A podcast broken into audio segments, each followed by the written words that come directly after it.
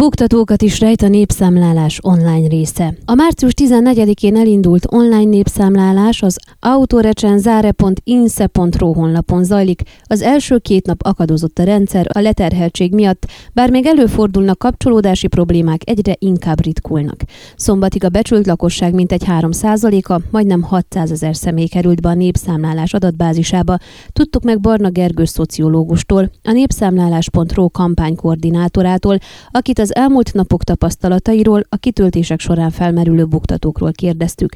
A szakértő elmondta, ez a kitöltöttségi arány egyelőre jónak számít, bár azt még nem tudják, hogy ezek közül hányat érvényesítenek, fogadnak el a statisztikai hivatal munkatársai. Az érvényességet hétnapos csúszással lehet ellenőrizni, tehát az első kitöltők esetében is csak ezután derülnek ki az eredmények. Az biztos, hogy van egy hitelesítési eljárása a statisztikai intézetnek, de nem tudjuk még, hogy pontosan hogyan működik. Megtört Megtörténhet, hogy a részben kitöltött kérdőíveket nem fogadják el, Ilyenkor újra ki kell tölteni, fogalmazott a szociológus. Az elmúlt napok tapasztalata azt mutatja, hogy az online módszer legnagyobb problémája, hogy a kérdőíveket le lehet zárni úgy is, hogy nem válaszoltunk minden kérdésre. Az online platform úgy működik, hogy bármikor rá lehet kattintani a Complete Interview gombra, amely csábítóan ott is lebeg a kérdések alatt, és a picit is figyelmetlenek vagyunk, bármikor megnyomhatjuk azt, hogy akkor mi befejeztük a kérdőívet, és be is tudjuk küldeni mutatott rá a legtöbb problémát okozó helyzetre a szociológus. Hozzátette, hogy bizony sokan hívták fel a telefonos tudakozójukat azzal a problémával, hogy hát nincs is etnikumra vonatkozó kérdés az űrlapban, ami azt jelenti, hogy ezek a személyek hamarabb lezárták a kérdőívet, mint hogy annak a végére jutottak volna. Barna Gergő hangsúlyozta, az etnikumra vonatkozó kérdések szinte a végén vannak a kérdőívnek. Ők hangsúlyozzák is, hogy senki se zárja le addig, amíg nem ment ezen át. Amúgy érdemes lehet megjegyezni azt is, hogy két év alatti gyerekek esetében éppen az etnikum, anyanyelv és felekezeti hovatartozás az utolsó kérdéscsoport.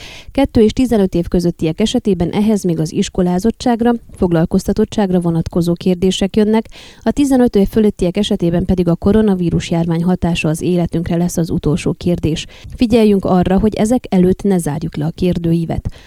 Megtudtuk, aki elrontotta, annak van lehetősége a javításra, csak hogy az fájdalmas, mert teljesen előről kell kezdje a háztartás és a családtagok regisztrációját, és az ígéretek szerint a statisztikai hivatal az utolsó beküldött űrlapot fogja figyelembe venni.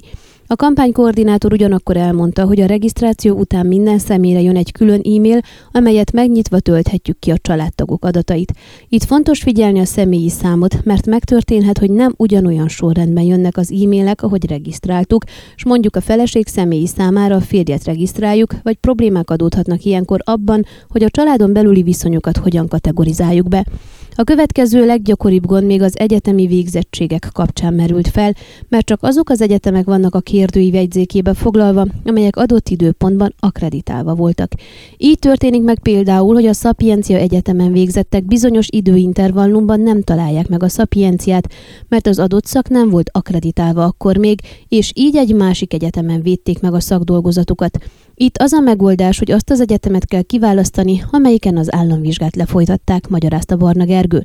Rámutatott ugyanígy probléma az is, hogy működnek Romániában külföldi egyetemeknek kihelyezett tanszékei, mi pedig ha azt választjuk, hogy külföldi egyetemen végeztünk, akkor azt feltételezi a rendszer később, hogy mi éltünk bizonyos ideig külföldön, holott ez nem igaz, hiszen akár távoktatásban is elvégezhettük az egyetemet.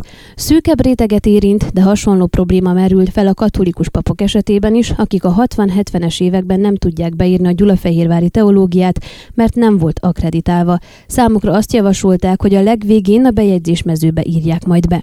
Problémákat okoz a munkaadó ágazati besorolása is, vagyis, hogy milyen területen dolgozik az illető, milyen KN kód alatt. Barna Gergő elmondta, ehhez segítségül létrehoztak a népszámlálás.ron egy külön aloldalt, ahol magyarul is, románul is meg lehet találni egyszerűen a KN kódokat.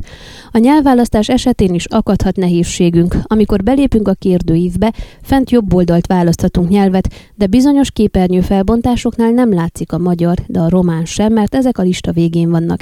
Ilyenkor akkor az a megoldás, hogy le kell kicsinyíteni a böngésző képernyőjét, ezt megtehetjük a kontroll és a mínusz egy idejű lenyomásával, tudtuk meg Barna Gergőtől. A szociológus a Székelyhonnak elmondta, jelezték ezeket a problémákat a statisztikai hivatalnak, és remélik, hogy hamarosan megoldás is születik mindezekre. De addig is azt javasolják, hogy fogjunk neki az online kitöltésnek, mert segítség van. Felhívhatjuk a népszámlálás.ro csapatát, de chatboton is kérdezhetünk, ha elakadunk. Napi 40-50 kérdést kap is a csapat, amelyre mind igyekeznek válaszolni. Akinek pedig nincs eszköze, vagy nem boldogul egyedül a világhálón, azoknak javasolják, hogy menjenek el a település összeíró pontjára, ahol a kitöltést számláló biztos segíti, aki fel van készülve a hasonló problémákra. Nagyon sok embert érdekel még a szabadnapok kérdése is. Mint megtudtuk, az online kitöltés után járó szabadnapot a kérdői érvényesítése után lehet igényelni, és mindazok kaphatnak, akiknek a személyi számára van beküldve adatlap, tehát függetlenül attól, hogy ki és hol töltötte ki ezeket. Voltak sokan, akik múlt hétfőn azt gondolták, hogy kitöltik, és akkor másnap már nem kell bemenjenek.